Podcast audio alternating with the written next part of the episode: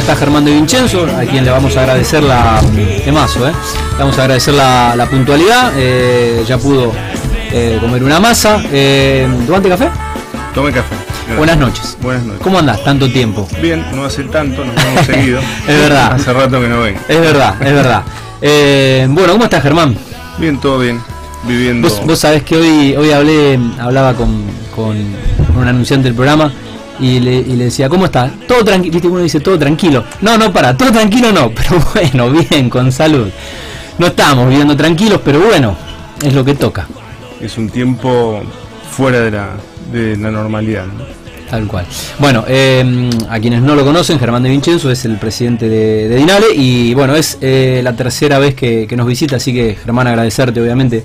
Siempre te haces un rato para, para nosotros, un empresario bueno con, con un recorrido, eh, no me quiero hacer el joven, pero bueno, ya eh, tenés un par de décadas eh, obviamente en el, en el rubro.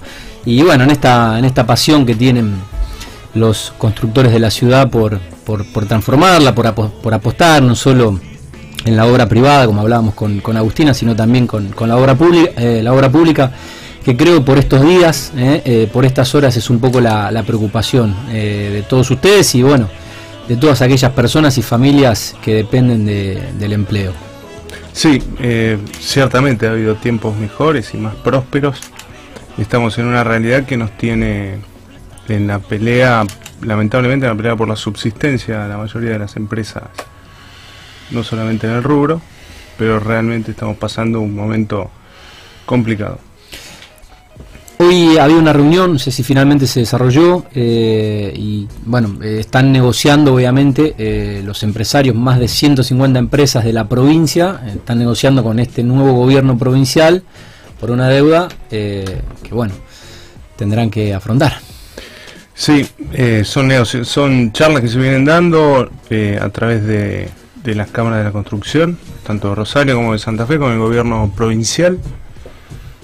Intentamos que haya avances de acuerdo a lo que me comentan el día de hoy. Yo no estuve presente en la reunión, pero bueno, hubo, hubo un, un acercamiento a- de, de posturas que eran inicialmente divergentes. Estamos pudiendo empezar a, a encontrar un camino hacia una solución tardía, pero tiene Sí, que tarde que nunca. Tardía porque justamente sí, allá por julio del año pasado, antes de las pasos, ¿no? Que se empezaron a cortar los pagos y cada vez fueron...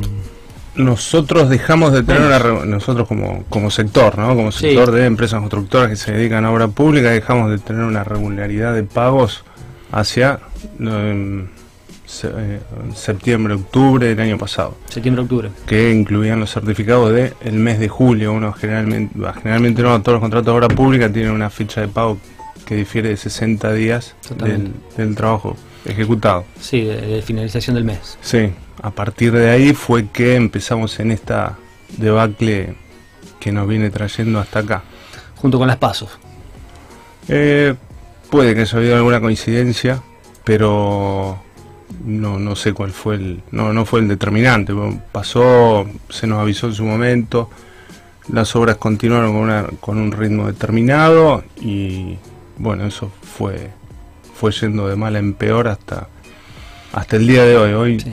Si ven un artículo hoy que impacta el nivel de, de caída que tuvo la, la construcción eh, en interanual al mes de mayo es terrible es terrible y se ve se ve en, se ve en el mercado de la ocupación de mano de obra de la venta de insumos de- Sí. de- de- está Va- va todo- realmente- Germán, eh, Va todo de la se mano. diluye en esta realidad que nos toca a partir Sí. del 20 de marzo, pero el problema, se- o sea, los dos efectos se sumaron, se sumaron para, se sumaron para restar, ¿no? Sí, para peor. Sí, a ver, el país ya venía en una, en una crisis eh, económica, financiera, cambiaria.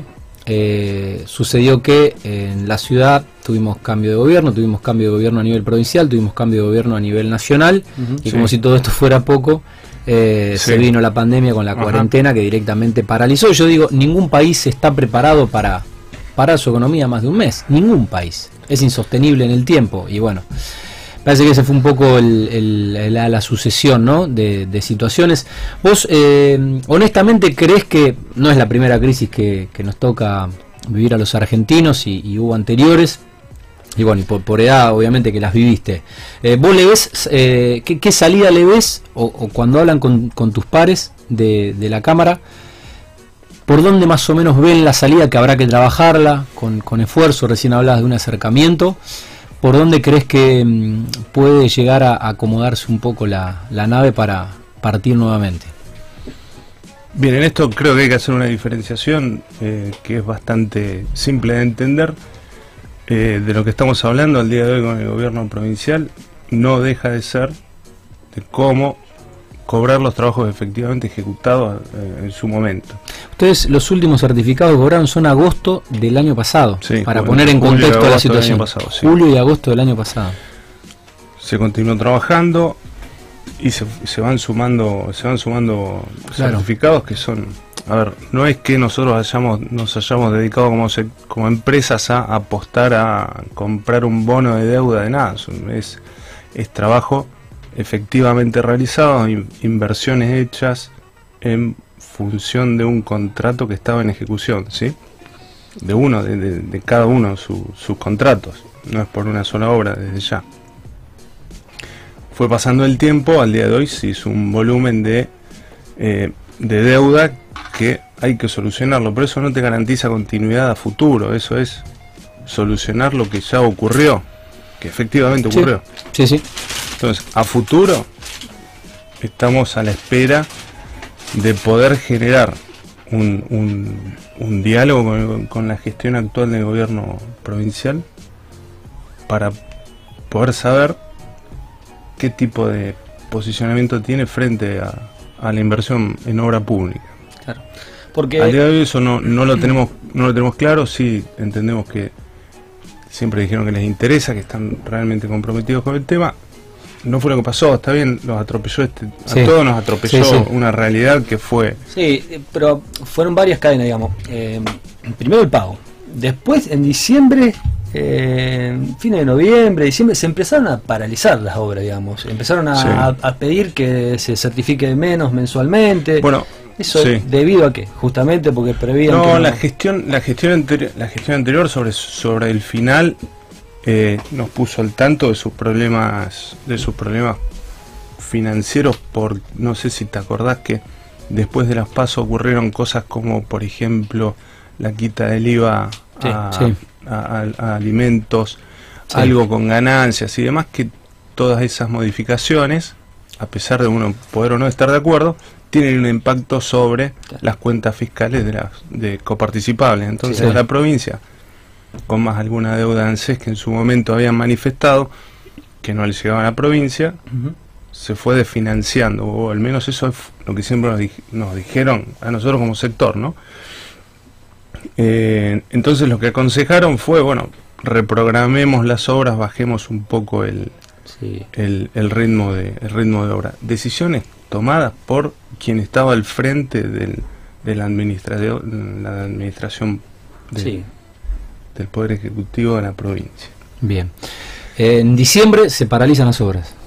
Sí, en diciembre hay un cambio de mando, un cambio de, gobierno, dentro del cambio de gobierno eh, hay un mensaje hacia, hacia enfriar el nivel de actividad. De hecho, enero se, se, dio vacaciones a todo el, a todo el Estado.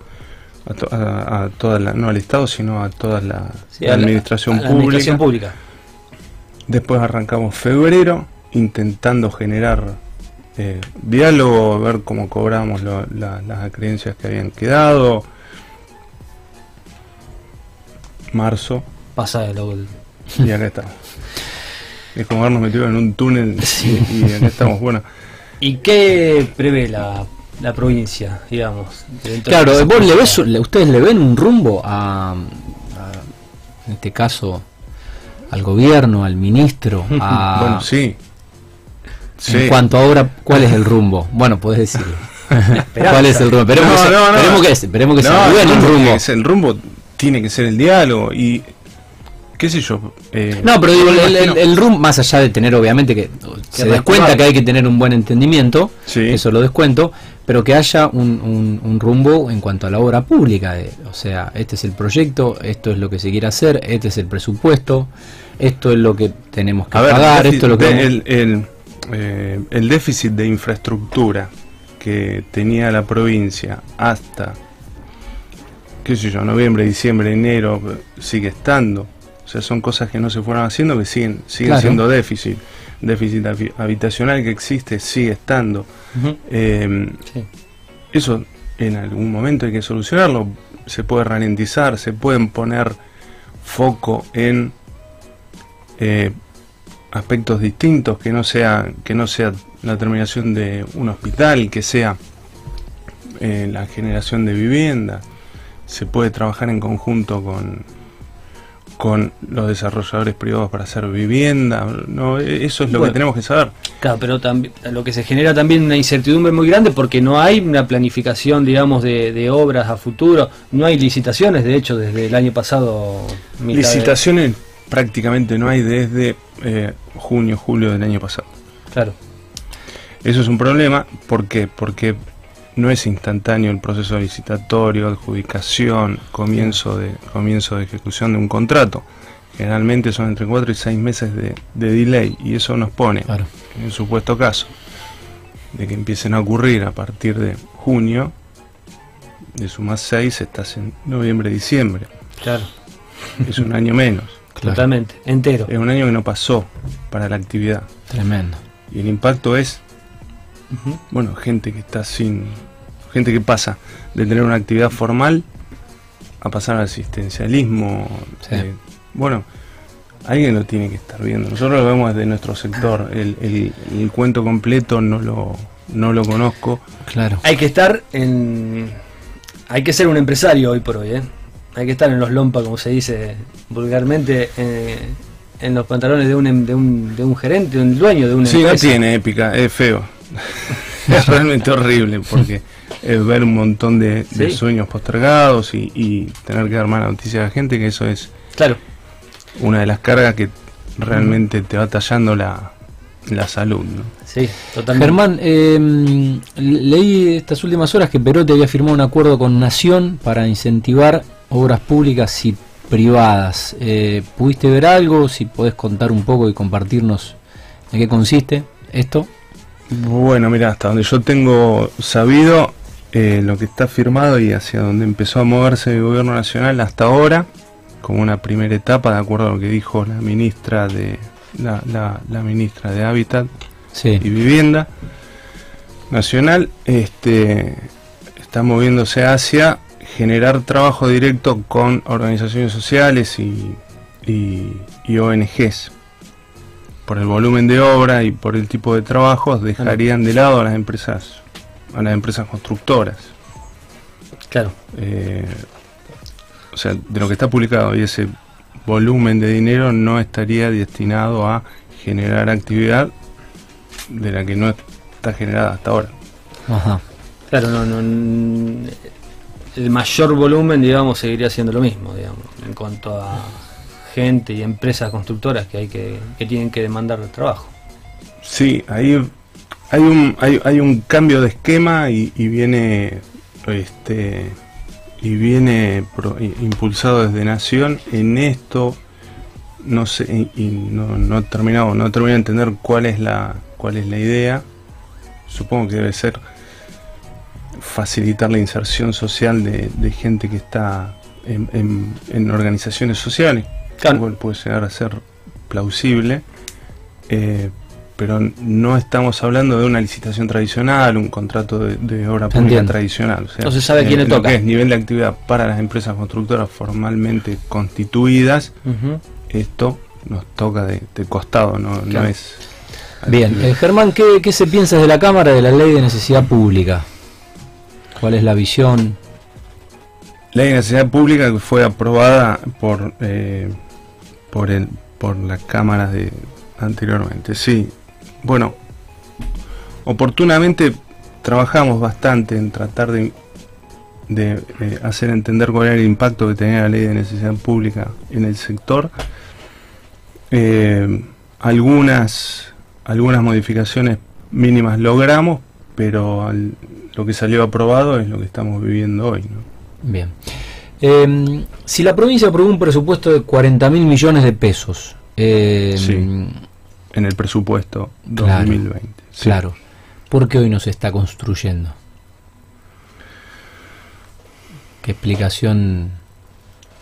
Bueno, eh, sí, se aprobó.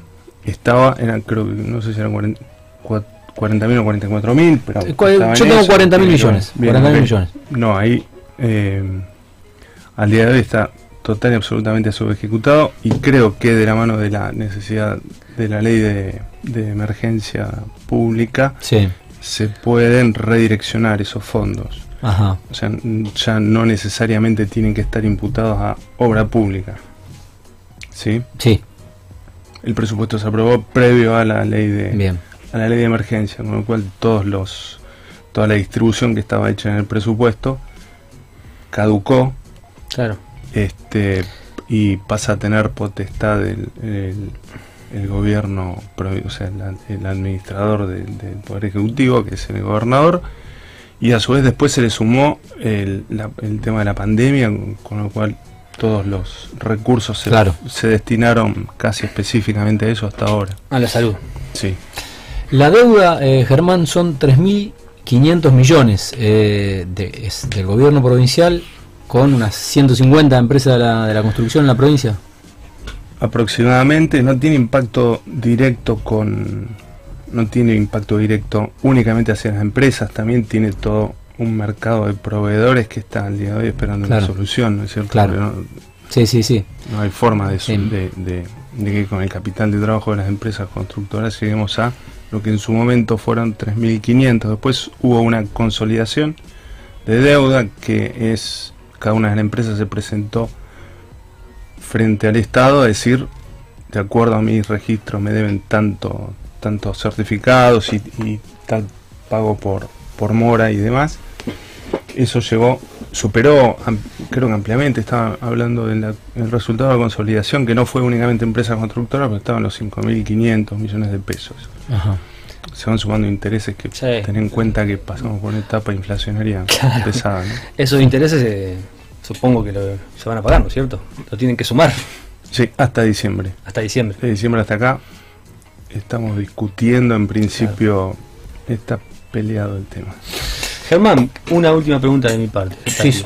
¿Cómo está el asunto ese, ya que la provincia, si, si no, hay, si no, nada- no, no da indicio la provincia, digamos, de, de obras, Sí. ¿cómo está el asunto de las empresas, por ejemplo, eh, de acá, de la provincia de Santa Fe, de poder ir a trabajar a otras provincias, por ahí más necesitadas de obras de urgencias? ¿Se puede? ¿Tienen ese permiso? ¿Están habilitados? O, ¿O todavía se sigue renegando con eso?